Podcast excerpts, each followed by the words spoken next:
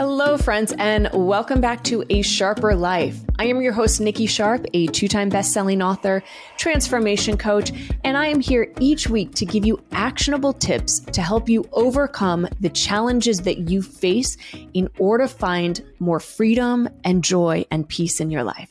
So, whether you're learning to overcome scarcity mindset and create financial freedom, overcoming self sabotage once and for all, and improving your romantic relationships, a sharper life touches on all the topics that we deal with as adults.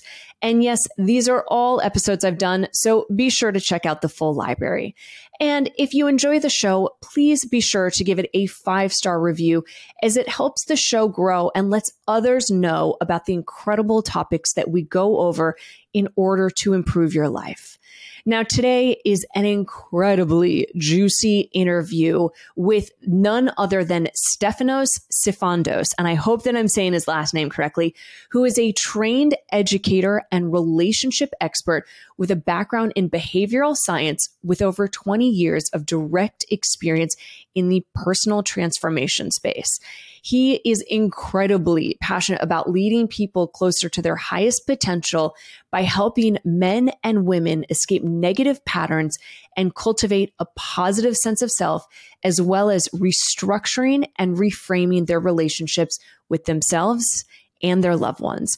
So this interview is powerful in so many ways. We talk about masculine and feminine energy, loss of polarity. We go into all the self development work, where to start, things like how do you understand if you even have trauma in the body.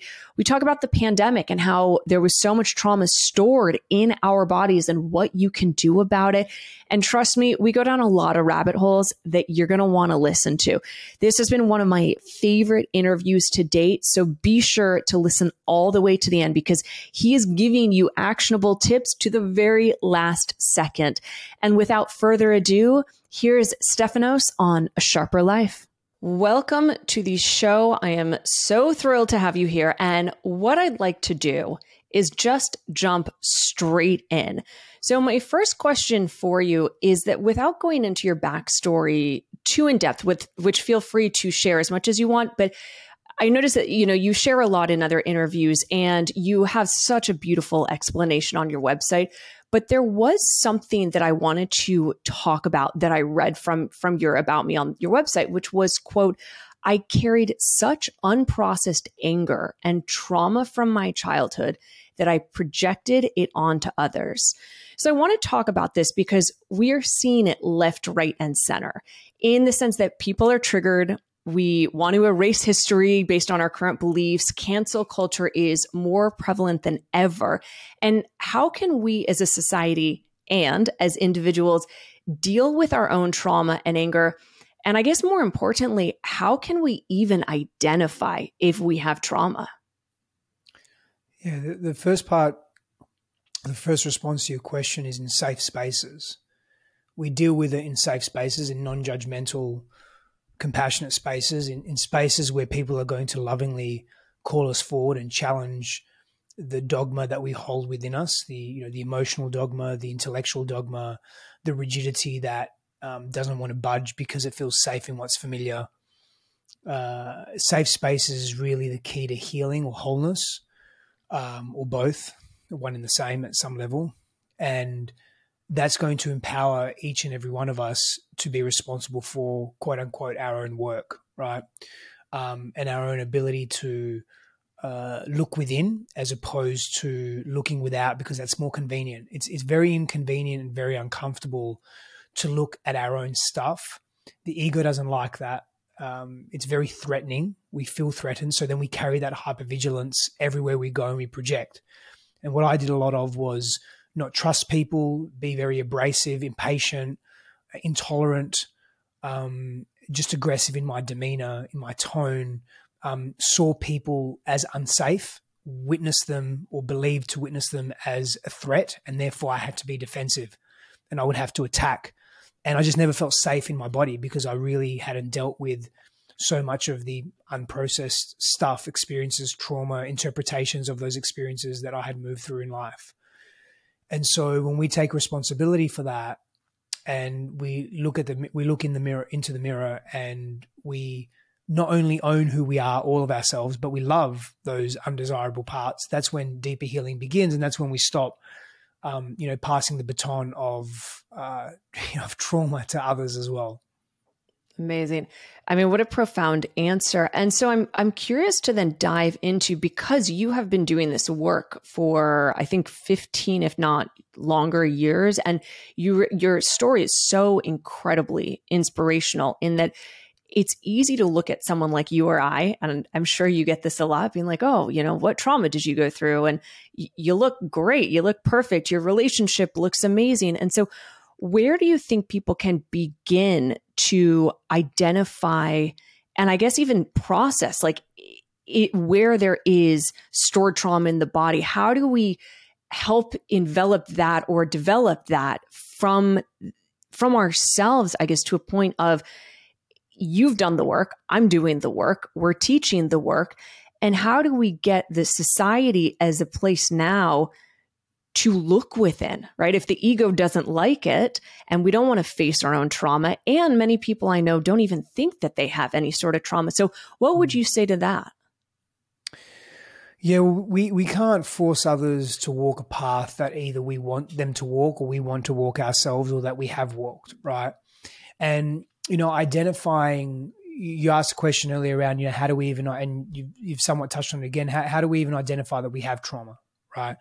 And so, if there's consistent dissonance in our lives, if we're consistently experiencing heartache, uh, disharmony in our lives, if we're wanting something but it's never really coming, and there's this hardship, it's beyond challenge, but there's this difficulty that we're constantly facing.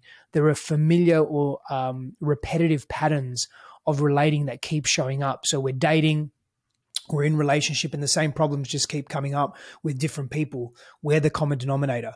That is one way to recognize that we are in a trauma loop or that we are living from unspoken, unconscious, unresolved wounding and or trauma. And that that's a that's a really effective way to notice. The issue is though getting to that point can be very difficult because most of us need to hit rock bottom and extreme versions of rock bottom to really awaken or wake up to the fact that the life that we're living isn't the life that we truly desire. So I come back to all the life that we truly deserve. So I come back to that question around, you know, what's happening in the world. And that's a very big undertaking. It's a very big undertaking to shift the consciousness of essentially and effectively 8 billion people um, that's a massive undertaking. And there's two parts to that. The first part is that's a trick that the ego plays. So it gives us this massive task to focus on that deters us from focusing within, right? The, the second part to that is that no matter how much we change what's happening outside of us, if our internalized perception of the world and ourselves, our self worth, our self awareness, our self realization, if all of that doesn't shift, then everything outside of us is simply going to be a reflection of that internal state. And so it's not an easy path. Um, th- there isn't a um, an entitlement or a hierarchy or a better than attitude that comes from walking this path, but there is a clarity that comes from walking a, a path of deeper self exploration, and that clarity can also be painful because we start to realize that previous environments that we've been immersed in, including friendships and relationships, no longer serve us. And leaving those groups of people, which is effectively our in group, surely feels like death. It feels like annihilation. It feels like we're being kicked out or we're leaving our safe haven. And that our nervous system equates to death. And we don't want to die because we want to self preserve. It's a prime function of our brain. And there, there, therefore, there's this internal tug of war that takes place. But when we choose ourselves in that way, with great difficulty for most of the part, something sh- um, shifts and switches within us. And when it shifts and switches within us, we start to live a very different life. And we start to gain this this elevated view of ourselves as opposed to being stuck in the in the in the forest not knowing it's a forest because all we can see is trees. And then by elevating ourselves outside of that we're seeing what was not working for us. And that's where we can then delve even deeper into our own journey and our own path Wow. I mean, you touch on so many incredible things there. And I, I really want to just acknowledge what you're saying on that, that it's when things feel like there's turmoil and, you know, the lessons keep coming up. Cause that was actually a question that you already touched on is eh, how do we know when there's trauma? And it's like the lessons keep coming. So do you believe that once we do this inner work, that those quote unquote lessons, or let's say, you know, someone's like constantly in a toxic relationship and calling that in, that we start to heal that once we heal ourselves? Yes, yes, and um, it's it's not.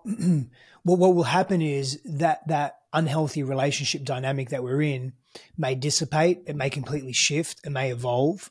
Um, it may it may leave us, but then we attract another one again. Not to test us per se, although that's part of it, but it's it's really just our nervous system reorientating itself towards what's new, but also being attached to what's familiar. And so the, the chances are that the more clarity you create within yourself, the more self awareness exploration you engage in, the choices you make are more genuine to what you truly desire as opposed to being on repeat and habitual from past conditioning and past patterns that just no longer serve. Amazing. So you just touched on the nervous system, and this is something uh, majority of people don't know about, and I don't know why it's not taught in schools of the sympathetic nervous system, the parasympathetic nerv- nervous system, rest and digest. And could you touch on really just that and, and go further with the nervous system and how trauma gets stored in our bodies and ways because I've also participated in some of the various things that you teach, you and Christine. But I'd love to know for everyone listening, like, what does this mean that we're storing things and the traumas in our nervous system? Yeah. So when we when we have an experience that's intense, we we store it in our psychology, but we also store it in our biology at a cellular level where we're marking that event or that experience or those sets of experiences as something to pay attention to. And what often happens is we, as animals, mammals, um, we don't we don't do what other ma- animals do, which is I'll give you an example. So if an antelope is being chased by a, a cheetah or a leopard, and that antelope gets away, it just had a massive hormonal dump, right? We'll, we'll call it adrenaline and cortisol, and it will find a quiet spot and it will shake it off. It will literally physically shake and remove that, not remove, but redirect, reprocess physi- physiologically and close the trauma loop, get up, and it's done with that experience. It's done. So it's it's it's really shaken off the hormonal dump. Now, adrenaline and cortisol aren't they're not evil what happens in our society, though, is that we use other mechanisms and techniques and coping strategies to deal with intense experiences. And one of those is, you know, suppression, and or two of those are suppression and repression. And so we consciously and unconsciously stuff down these experiences and attempt to forget them in order not to face them. But they're still stored in the memory banks of our biology. And that imprint is still informing the decisions we make, the things that we think, the way that we feel. We essentially become more hyper vigilant. And then, like anything, you know, like the opposite is, uh, you know, you you you you don't use it, you lose it, right? But you keep using it, it creates deeper grooves in your body, and it becomes more of a habit that's easily accessible. Becomes more of a pattern of coping that's easily accessible. And so we've never really processed all the micro and macro trauma that we've experienced growing up during our formative years, particularly as we're navigating the world around us, which can be very confusing. And then even as adults, we we get sometimes stuck in this freeze sensation or freeze pattern internally. And all that does is lock that trauma in. And so we need to engage in somatic healing breath, sound, and movement are examples of that, deliberately done to shift that stuck energy that has us in hypervigilance, that has us choosing partners that aren't for us, that remind us of a perpetrator or someone that hurt us. And one of the reasons that we do that is because our psychology wants to have a redo. It wants to have a redo in the quote unquote right way to be able to protect self or be a stand for self or release energy. But we don't know that consciously. So we keep attracting very similar situations that keep perpetuating old wounds that we can't actually change. And so we're reinforcing them instead of able to, being able to actually change them. You can see how that's problematic. And this is why it's so important that when we're working through stuff, we're in a support network and we're not doing it completely alone because we need, again, other people to reflect to us what we cannot see ourselves. Yes, it's something that I call the spiritual mirror, and you you touch on that too. Of you know the the mirror of what we're doing, that we can't see what we can't see, and we mm. need either someone else, an expert like yourself, or someone like me, or a support network to help us see those things without ego and, and make a change. So, question on that then, you know, the COVID and the pandemic clearly caused a ridiculous amount of trauma for everyone because here we're being told stay home, don't do this, don't, you know, don't go outside, stay away from your neighbors. And so much continued trauma on top of already, you know, busyness and things like that. And then now that we're out of the pandemic, or, or so, so to speak, it's like we've rushed back into the go, go, go. And it feels like people are making up for lost time. So there's clearly a lot of trauma going on, consciously, subconsciously. What would you have liked to have happened either the government or people you know doing it on themselves during the pandemic and what can they do now to release that tension and that stress and stop the numbing and distracting and the drinking and binging and all of those what I would have liked to have seen was a pause. Um, from my perspective, there was an overreaction in terms of how global government, and that's a that's a sweeping blanket statement, broad brushstrokes statement around global government. We don't necessarily have a global government per se, um, but how many different governments around the world and you know institutions of leadership, whether it's in the private sector or the public sector, how they reacted and I do say the word, I use the word react very deliberately, how they reacted um, out of fear, out of agenda, out of conditioning, out of a number of different elements, which I'm not completely sure. I'm not privileged to have that inf- access to that information directly through my five senses per se. Um, I think was an overreaction. As a result of that, it caused a lot of panic. Um, policy, uh, rules, regulations were formed. Um, you know aspects of constitutions broken. Um, just a few, just a few. Yeah, there was um, there was a lot of trauma, a lot of trauma. People lost their livelihood, um, their livelihoods. Uh, economic dis- disparity led to poverty, homelessness, depression, suicide, um, breakups. Now, do I blame COVID? No, I don't blame COVID. I, I, I, it's not about blame. I look to what's responsible for that was our overall reaction and response and the isolation that we created. You know, in times of despair, and I get everything's context, context, right? Like in times of despair, we've got to come together. But in this case, you know, information was that you, you can't come together because you're spreading a disease that's going to, or you're spreading a virus that is going to kill everyone and kill you. So therefore, be by yourself. And so for some people that was fine. Like it was for me, it was it was fun. well. I never stopped being by myself, and I didn't, for lack of a better term, I didn't buy into the bullshit. Mm-hmm. Um, it's not that I didn't believe COVID as a virus existed. It's not that I didn't believe that I had COVID twice. Um, and the first time was fucking horrific. It was like psychological warfare. Uh, it was really tough. yeah, it was really, really tough. Um, and I've, I've had some serious viruses in my life. I've I had a virus when I was a child that ate into my bones I was like eight or eight or nine years old and I couldn't walk and I was hospitalized for a month. It was immense pain. So I'm not I'm not a stranger to viruses. I'm not. I don't I don't think that. I mean I don't, I don't share that often, but yeah, that, I didn't think that oh this thing is a fallacy and it doesn't exist. I experienced something that was very unpleasant. And it was more than a flu. Right. Um, and the second time I got it, I was slightly unwell for maybe 36 hours, maybe 48, and then I was back doing what I do. So everyone's experience is different, right? And uh, my mother was really sick. Actually, she was hospitalized. So, but she's also very unhealthy. So, what I would have liked to see the government do is more education around um, building immune system health and and building health. It was an opportunity for us to come back to health in in various ways. what we can do as individuals now in recovery from that, but also in response to to events that happen very similar to that, and they will in the future. I think, if anything, what we've seen is that mm, governments don't really give a fuck, and they're going to do what they want to do, and yeah. it's the same as somewhat pri- certain private corporations as well. So, as individuals, we have to be more sovereign. Now, this is a very big conversation, right? So, there's two ways. I'll, I'll do my best to simplify it there's, there's macro and micro.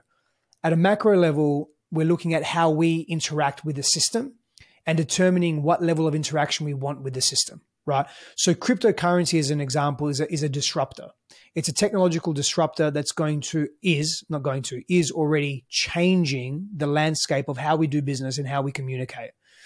Um, including other emerging technologies such as blockchain tech, um, AI, VR, um, AR, um, uh, DAOs. You know, there's, there's, there's, so much that's happening in the world today, right? That's more. of A, let's call it more of a, a macro. Micro is as individuals, what level of inner work are we doing on ourselves? You know, what level of responsibility are we taking for who we are and how we want to show up? What what clutter are we clearing from our past and our past relationships that that can inform less our present moment so we can be less reactive more thoughtful and more present and calm more in our bodies not just in our prefrontal cortex but more in our bodies so that we can actually analyze think through and reason from a more grounded safe internalized place and not panic. Now there are also issues with that because it's very convenient for me to say that. You know i have a roof over my head i have food i um, I'm not in unhealthy debt. You know, I'm, I'm in a quote unquote privileged position, right? Um, where I have that economic wealth and I have access to resources where I can think about these grander concepts and spend time in these spaces. There are many people in the world, let's face it, at least two and a half billion people in poverty that don't have the, the capacity and the time and the internal and external resources to be thinking about these bigger issues. So I think from that place alone, it's our responsibility for those that have access to that to go a little deeper, not to do the work for other people, but to to really be grateful. Like that's another big thing as well. Is like, can we practice gratitude for where we're at, if we, especially if we have the capacity to do that, because that there that that shifts our physiology. That that legitimately, literally shifts our physiology, and it orientates us towards what's possible as to as as opposed to what's not possible. So I think they're, they're important places to start, but it's a very big, I mean, the it's a great question. It's a very big question what you're asking. Yeah. to me, it is anyway. It, I mean, it is. And we could go hours on that topic because I'm in hmm. agreement on all of it. I guess more so that it kind of ties into another question that I have, which is, you know, there are so many different modalities of healing, of places to start, what to do. And when we look at the self development world, even it can, or like self help, spiritual community, psychology community, a lot of it can come across as woo woo and overwhelming. And mm. a lot of times people are like, I, I just like, I think I have trauma. I don't, you know, I have like stress, my shoulders hurt, or I keep attracting these toxic relationships, or I can't lose the weight, you know, XYZ, XYZ.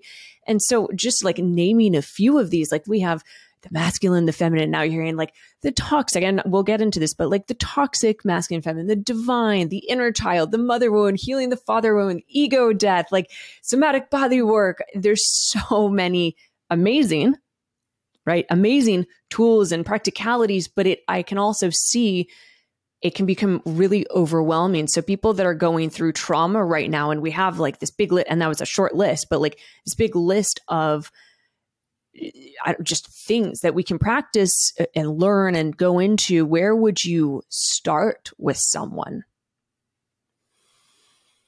Mm, it depends where they are on their journey as well, right? I just want to come back to something too, because I think this is an interesting point, and, and i am going to loop it back into what you just shared now too. We've got to meet people where we're at. We have to meet ourselves where we're at. We we if we go if we meet ourselves less than, then we're going to be uninspired, and if we go if we aim too high, so to speak, and and we go too deep, too much, too soon, too fast, right? Which is trauma essentially. If we try to heal the same way, we're going to be deterred again.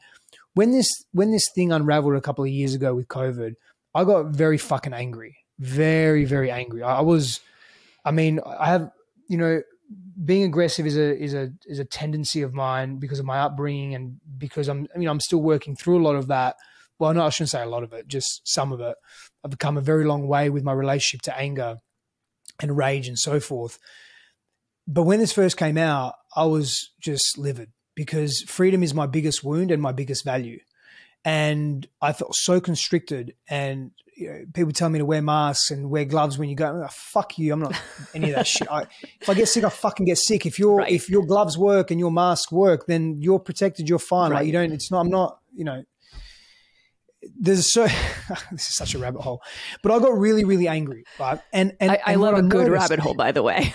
yeah, what what I noticed was that that anger it was serving me up to a point, but then there was a real point of diminishing returns where I was living with that anger way too much, and and I and I either could explore that or allow it to leak out onto everything and everyone, everyone I made contact with, and everything that I did, and I just didn't want to do that anymore.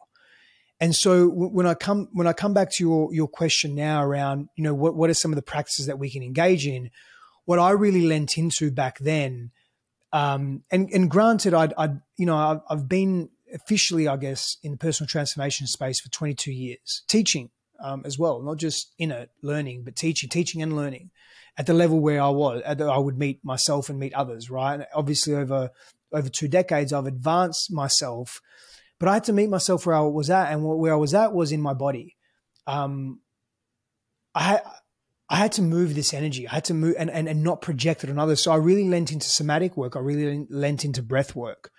Um, I really, I really lent into trauma release exercises and emotion and emotional release techniques as well. And, and really went into that and explored like what's going on for me? What's really, really happening here? It's not about a virus. It's not about government oppression. It's my relationship to all these things. Because I also started thinking about what about Viktor Frankl? What would he do? You know, in Man's Search for Meaning, I remember that was a very impactful book for me when I read it many years ago, because I, I almost couldn't understand how he would be in this this prison cell and, and arrive at a conclusion of if this is for those that haven't read the book or um, he was in Nazi concentration camp and he's a psychologist slash psychiatrist, I'm pretty sure and he survived, by the way, survived the Holocaust. But he got to himself to a point where he was seeing people die around him, left, right, center. And he basically just said, Well, they can take my physical body, but they can't take my mind. They can't take who I am here. And the way he shares his story was no matter what was happening around him, if he was be- being beaten, surrounded by famine and death and illness and murder and everything, all the atrocities, he was calm inside and I thought to myself, I get he's an outlier. I get that. But he's also a demonstration of what's possible in the human condition. Yes. And I'm thinking, well, if he can do it, I'm human. Why, why can't I do it? Why can't I be that person? Why, why can't I? And it's not about resignation. It's not about bending over or, or laying down and saying, hurt me, kill me, do whatever you want to me, government, or whatever it is. It's not that. It's more, this is the world I'm choosing to live in. How do I navigate it while staying true to myself, but also not damaging myself in the process? Because I also understand that this this immense, intense anger and rage that I'm feeling inside, whether I let it out or not, it's breaking me down at a cellular level intensely. Longevity wise, it's I'm going down. So I'm the one that's coping with that. I'm the one that's living with that stress. So how do I shift that? So there's some of the things that I did, and so I think you know turning inwards and leaning into somatic work um, and can you just yeah. really sorry to interrupt, but just you know, some people they're going to hear that word somatic and be like, "Uh, what the fuck is that?" So, mm. but let's get back, I guess, to because you and I are like, yeah, we could like lingo and all this all day, but like, what is somatic body work and what's the practices of it? Yeah, breath, sound, movement, right? So that's essentially what it is. So, for example, you're feeling a big feeling. What are you feeling? I'm feeling angry. Okay. Where are you feeling it in your body? Locate it start playing with it, give it shape, give it contrast, give it texture, give it context, uh, describe it, visualize it, feel it. What does it need? What is it telling you? Well, I need to beat my chest. Cool, beat your chest. I need to scream. Cool, scream. I need to go for a run. Great, go for a run. There's an intuitive. This is this is this dance of connecting to your intuition, and maybe you don't. It's not even. It's not even an intuition. Sometimes it's like, oh, I'm just so fucking angry, and you start squeezing your fist. Great, squeeze your fist The, do, do the thing that your body wants to do. There's some, that somatics just means body, right? Essentially, it's body. So get into your body. Get into your body to get out of your body in the ways you don't want to be in your body. So sometimes we'll breathe a particular way. Like every every month, I have a a breath work for the feminine event, a live immersive experience that is physically live and virtual as well, right? And we, we there's different themes every month, but essentially we're going into the body and really supporting women connect to themselves and release what is hindering them. And sometimes you're in a conversation and someone has said something hurtful, it's not socially appropriate to respond back in the way that you'd like to. So we store that. We, we, we, we, our body captures that and it locks us in. But really, what we wanted to do was say, fuck you. But we couldn't or we didn't, right? Whatever. And so, how do we release that in really safe spaces. That's part of somatic work, vocalization, screaming, breathing in very particular ways to access unconscious aspects of ourselves that we cannot access in familiar states of consciousness. That's what one of the, the, the things that plant medicine does. It serves us in that way. Breath work for me is can be just as equally as intense. And I really say that very openly. And it's a lot safer for various reasons. You, you, you carry a greater degree of control. Now, that's not to say that that's a great thing. It may be great for where you are in your, in your life, but some people need to actually really lose control. So they need something like plant medicine as an example, like ayahuasca as an example. Um, and again, that's a another rabbit hole, but but that's essentially somatic work, right? So it's really just listening to your body and giving it um, an avenue to release and move and express and expel in safe ways, in very deliberate, safe ways, and that creates great harmony, amazing harmony in your body. Mm, I wish we had time to go down all the rabbit holes I have to say and all the conspiracy theories. And I'm like, I am 100 out of 100% right on all of them, even though I was labeled the conspiracy. I'm like, yeah, well, I was right. Comes turns out. so switching gears. And I actually want to say that I, I had listened to Christine, your lovely wife, her mm. podcast for a while. And then during COVID is actually when you guys, I think, did your first ever virtual event. And I was at a place, had just broken up with my like on and off long term boyfriend, tr- like just traumatic and sad.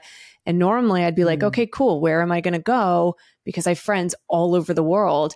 And oh, it's COVID. You can't see people. You can't, you know, nobody wants to welcome you. And literally all the flights are, you know, closed. So I went back to my, my parents' house and for three weeks. And boy, was that fucking fun. but in the process, and literally day one that I got back there, I was like, and it was on my birthday too, two years ago. I think two, three, who knows.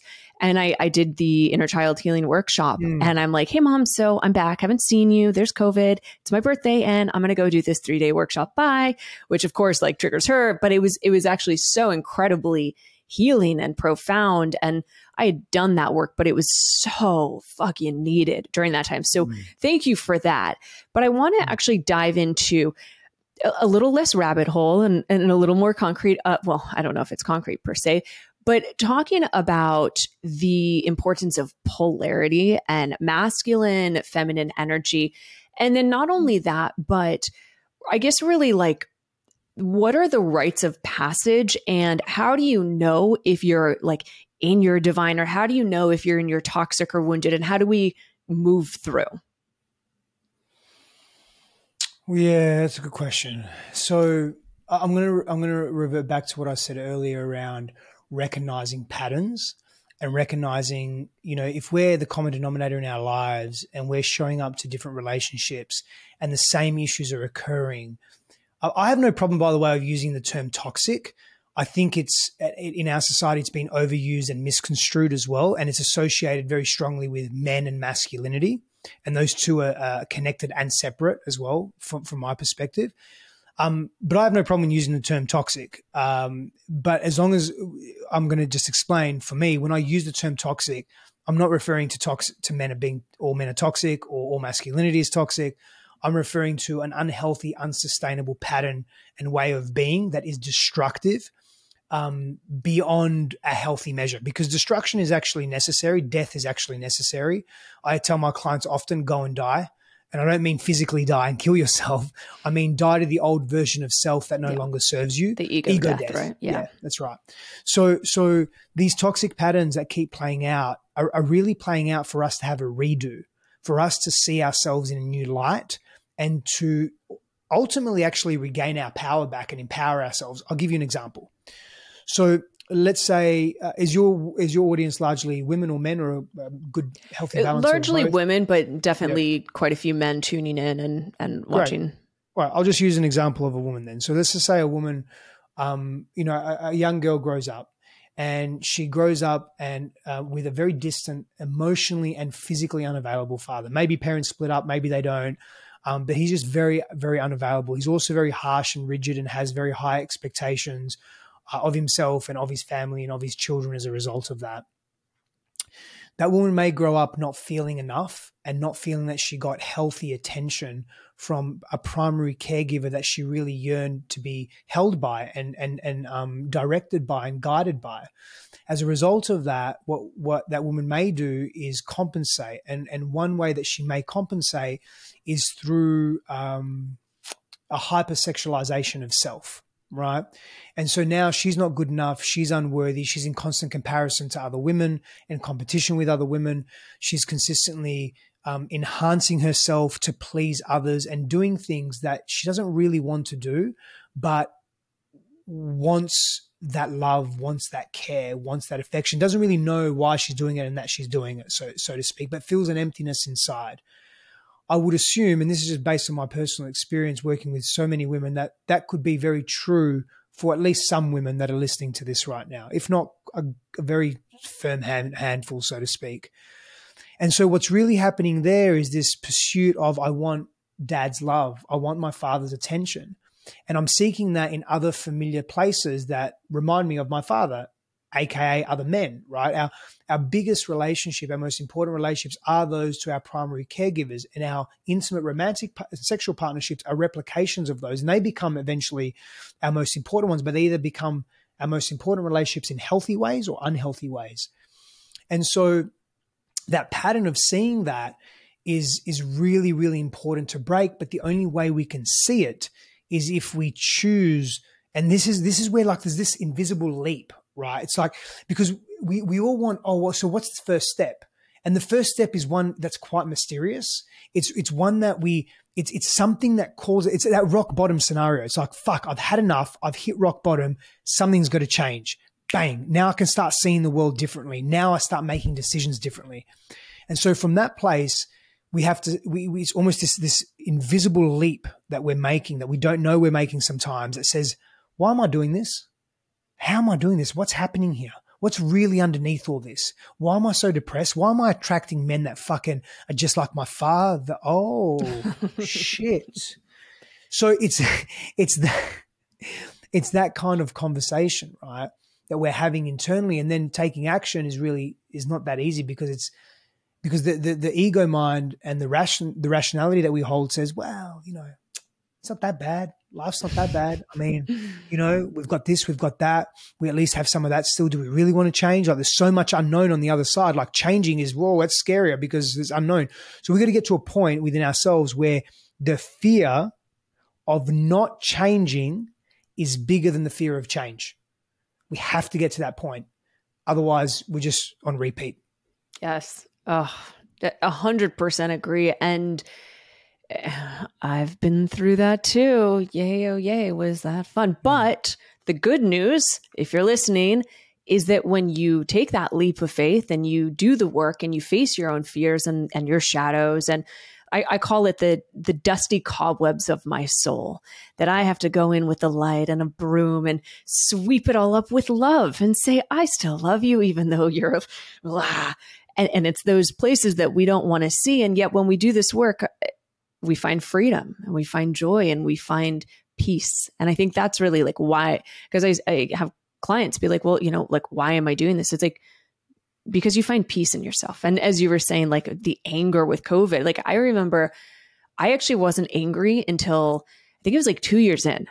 It was September, I think 2022. That's when I got fucking oh, angry. Oh, wow. And I was like, I was like, what the fuck is going, how is this still going on? How? And I got really angry for a few months and I found myself numbing and distracting and all the fun things until, as you're saying, like one day you're like, this is not serving me. It's not good for me. I got to make a change because the shit's not going to go away. Like they're going to do what they're going to do. People are going to do what they're going to do. Only I can do what I'm going to do. So I'm curious then, have you heard of Andrew Tate? This whole thing going on with Okay, so just for those who maybe aren't aware, um, and the question behind what I'm going to share is really what do you think lies behind the emergence or I don't even know if it's emergence, but more and more of the misogynistic role models on social media. So, Andrew Tate, for those who don't know, was the boxer. He was recently arrested in Romania for human trafficking. And it actually came about because of a conversation on Twitter with Greta Thunberg, who so he's one of the most famous figures on TikTok where videos his videos have been watched like almost 12 billion times and so there's clearly some toxic masculinity there. He's being arrested for human trafficking. And I mean, Greta, on the other hand, is a whole nother conversation if you were to ask me. But I'm curious your take on what's the what's leading, I guess, to the rise of stars like him and why they are becoming so famous and people are attaching to this clearly toxic masculinity. Couple of things. So firstly, um, the world is craving honesty and transparency. And he, we'll just focus on him for a moment because you brought him up, appears to be very transparent, outspoken, speaks his truth, etc., which is very refreshing for most people. Because especially with COVID, um, especially with the lies that we've been told for many, many years, for thousands of years, essentially, by elitist groups and, and people in power and positions of power and all of that stems down to a fear of our own mortality, a fear of loss, not really, you know, unworthiness, sense of unworthiness, a whole bunch of stuff, right? So there's that. There's that. The world wants truth, and we're sort of at a point where fuck it, we'll just take it, however it is, right? Now, one of the reasons why he's become so popular with young men and men is because there's so much con- gender confusion in the world that we live in today and that is a real deep rabbit hole. Um, we'll touch on it though because it's part. It's part of the. I believe it's part of the issue, or part of the way that he has risen to popularity. And because men are so disorientated, and let me be very clear when I say this, I'm not blaming uh, women's movement or, or, the rise of aspects of feminism. In fact, I, I celebrate much of that. I celebrate equity in our society, and we need it. I don't celebrate extremes wherever they go, whichever way they go because I don't think that's helpful. But I also understand that what often happens is the pendulum needs to swing in extremes for it to come back to a center point of homeostasis or balance. So to me, it's all part of the process, and I can see that. Sometimes when I'm in it, if I'm affected directly, I don't always handle handle it with as much grace as I may be explaining now. But I'm I'm human and I'm working on it. I'm getting better. um, but he's appealing to many men because many men have been wronged for being men uh, they have been wronged for their uh, masculine expression. They've been wronged for their ideas. And so this guy comes along and says, no, fuck that. Men are great. Um, let me help men. Um, and he's very polarizing and very confusing because he actually says things that are quite intelligent at times. And he's a very intellectual person. I don't know how emotionally adept he is. I, I, I guess I my guess is my uh, informal, uh, non-professional diagnosis is that he has some form of pathology, maybe a combination of NPD and something else. I'm not completely sure yet, um, but that's not for me to to say that. However, um, he's very appealing to to masses of men because he's basically giving them a permission slip to be themselves, which, you know, when we look at the last probably decade or two, men have been uh, oppressed in that way. And I'm not, I'm not, I'm going to be really clear.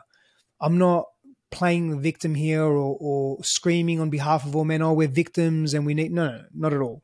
We've, uh, as a, as a collective, men have been quite oppressive in various ways. Not all men, of course, but the energetic of that, right? This is where that that that essence of unhealthy or extreme masculinity has come in, where society has favored um, an extreme or one energetic over another, which has caused it to be extreme and imbalanced in our societies and also in our families and also in our own internal selves, right?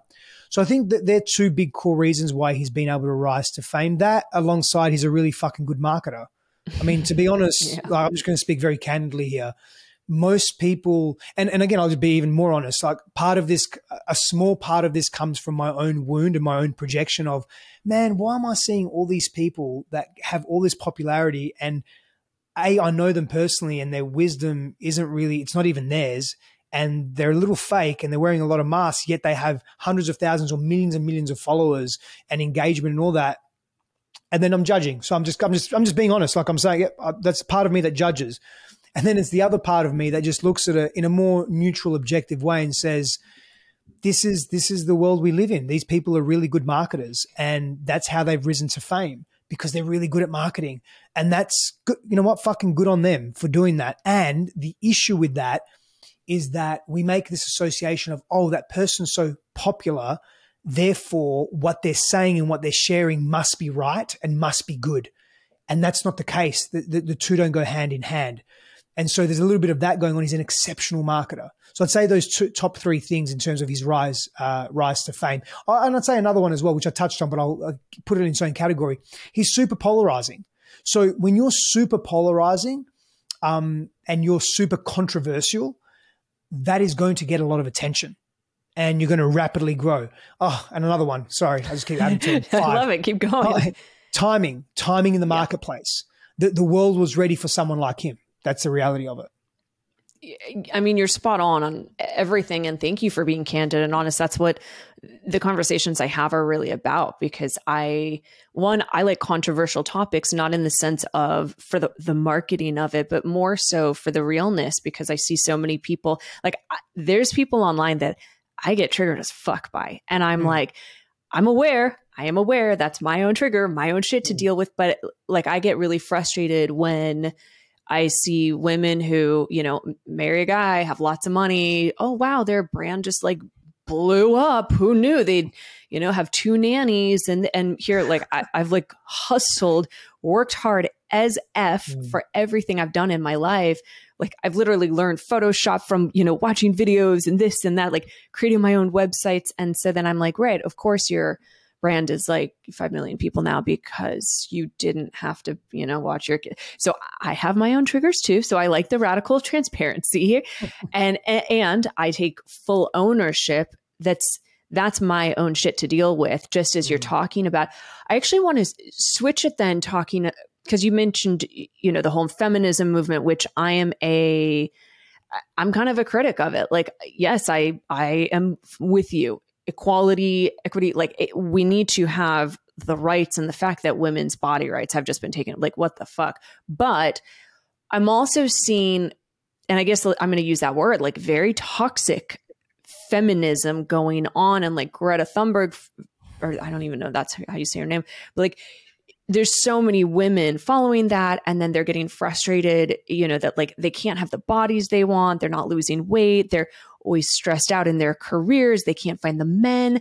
And then i have so many of them come and find me because i am a strong woman and i nikki sharp had to learn the difference between being in my masculine which was fear driven and being a strong feminine presence but also learning when to tap into that that softer feminine right and I I'd love to hear your thoughts on I guess the rise of kind of that that masculine woman which is really based out of fear like the greta screaming at you you know that you're not doing enough. And and also just in the culture we live in today where it's like this go go go hustle hustle women like don't have time to prioritize themselves. So what's your thoughts on all of that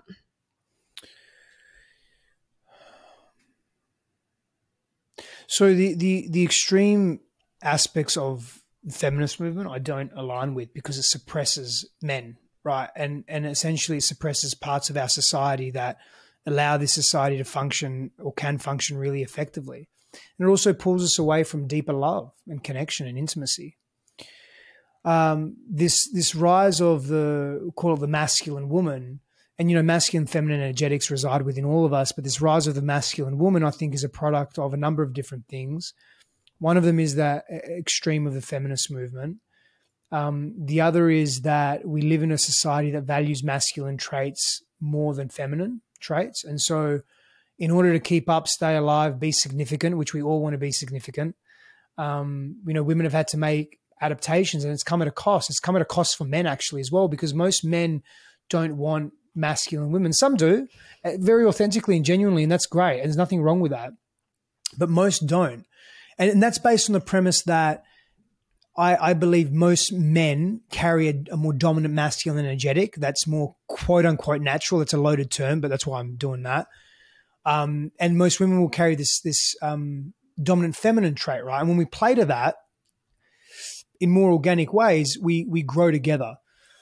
What I will also say is that with respect to the way that we treat each other, right, and the way that we um, men and women are different. Full stop.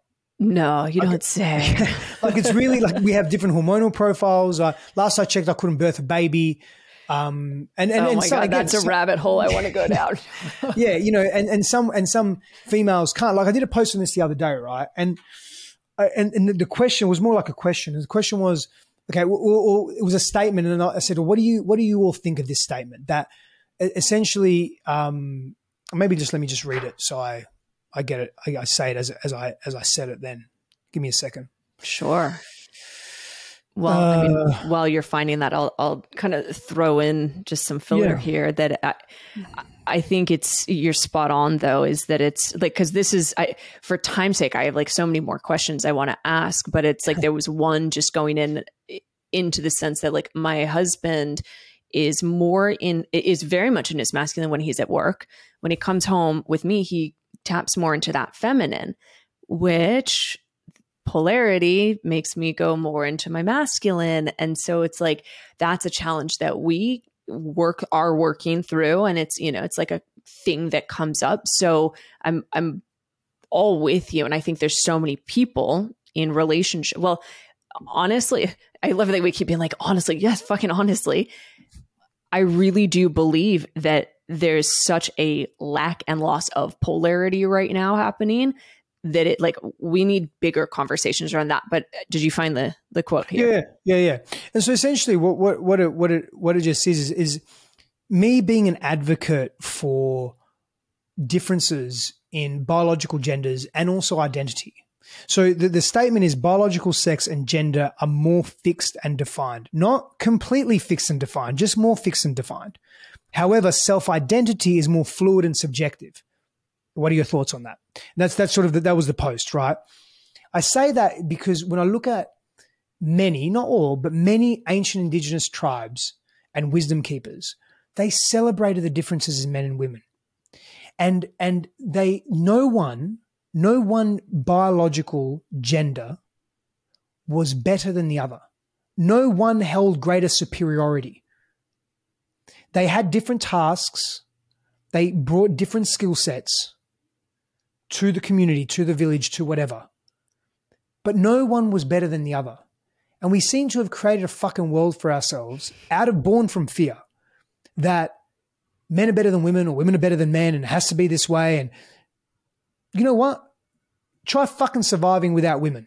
And I say the same to women try surviving without men. Could you do it? Yeah, you could, probably. At some point, I mean, depends, maybe not. I mean, I don't there, know how there'd advanced... be no babies either way. There'd be no more babies. Yeah, I mean, uh, and there maybe could be. We, we're, we're probably close in an artificial way, but I mean, the preservation that would have to take place, the new science that would have to be developed. The whole point in me saying that is not to logically find a way to perpetuate the species of humanity, but more so that we fucking need each other, and that's okay. Like it's actually really good. It's really great. Like, but but we're so scared of each other and we're so scared of ourselves and we're so scared of what's possible. We're ultimately just fucking really scared of love. We're scared of really deep love. That's really what it is. And we're scared to be loved because we've never been shown. Most of us, not all of us, but most of us grew up in very loveless environments and very dangerous environments, very volatile, violent environments. Not everyone, not everyone. But that carries on societally and, and it impacts us as a, as a, as a people. And so, you know, I, just, you know, coming back to your question, we're the more we create separation, the more separation we're going to perpetuate. we're, coming together is not going to be easy because it's going to require humility, and it's going to require being curious, and it's going to require coming into deeper self love. Yes. And, you know, one thing I would add there too, which kind of goes back to the first question that I asked, which was, how do we even identify if there is trauma? Like, one thing that we've learned through therapy, my husband and I, is he had a, a phenomenal upbringing. I had a very not phenomenal one. And, mm.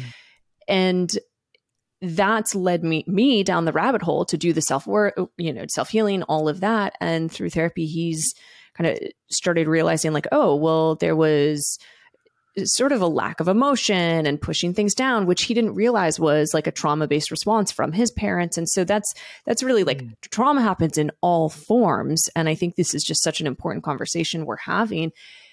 I'm going to switch the gears a little bit here. Is that okay Stefanos? Yeah of course yeah. all right. So i'm going to ask kind of two questions in one because they're both really tied together as my audience is predominantly female and those listening, and it was a question when I shared that I was interviewing you that women really wanted to know. So, kind of part one of it is how can women, especially based on what you just said, how can women, like simple, tangible things, step into that feminine aspect more? And then the second part of it is I want to talk about sex baby and some sex tips to increase passion, whether, you know, you've just met someone, you're in a long-term relationship, or you've been together a while. Because I think they do go hand in hand. Yeah, yeah. So the first first part of that is self-worth. It's actually not that well. It's not that easy. Yes, it is. a little, little difficult to do. Um, self-worth so that you can receive so you can receive openly. Because when you know and you deem yourself to be worthy, you will allow yourself to receive. And in receivership, you, we as humans are in a beautiful feminine energetic. And when we're able to fully receive, we're able to fully let go and be in presence and be in the moment and be fully connected. And I'll tell you, there's something really special when a man feels, when I, I'll speak for myself, when I feel my woman into full receivership, and I see her opening without inhibition and just being in the present moment, whether it's a sexual or non sexual um, interchange. There's something really, really fucking special about that. So work on your self worth, work on your self esteem, be active in those areas, learn to receive because you deserve to receive and be in that receiving. That's not taking excessively, that's not being hyper selfish. That is you in your power. And something really beautiful in that as well, because then you open and when a woman opens, wow, like there's there's just so that's just such a special thing because that man then feels that he is trusted, and a man that is a man of integrity and honor, and a man that wants to ravish his woman, uh, will do so in very in just very beautiful ways. Will not take advantage of that obviously there are people that will take advantage of that. And then you've got when you're in heightened self-worth you won't choose those people constantly. Right? there's a double a positive double-edged sword there. You know, self-worth you're going to also choose better people to be around.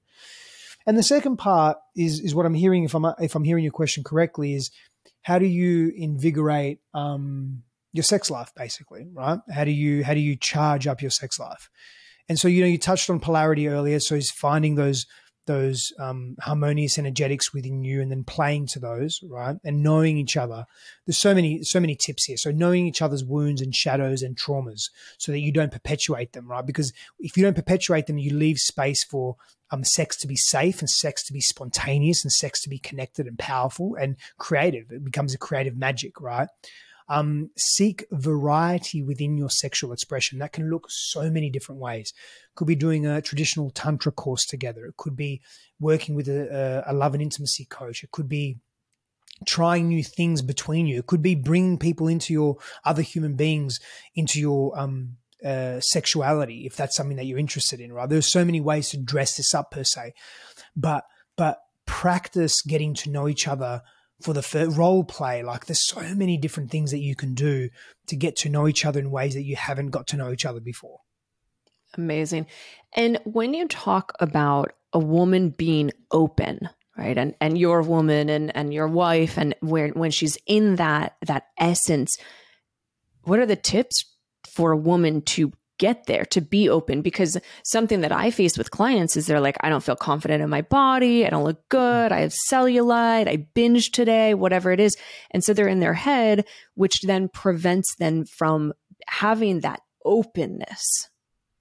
That's where the self worth comes in. That's where the self love. Your self worth and self love are in, in intimately and intrinsically connected, right? And so when you have a heightened sense of self worth, you won't allow that monkey mind to take over. And the other part to that is also, you know, having a partner that really sees you and, uh, you know, I mentioned earlier around, you know, knowing each other's traumas and histories and, and wounds and shadows and proclivities and values and all those things.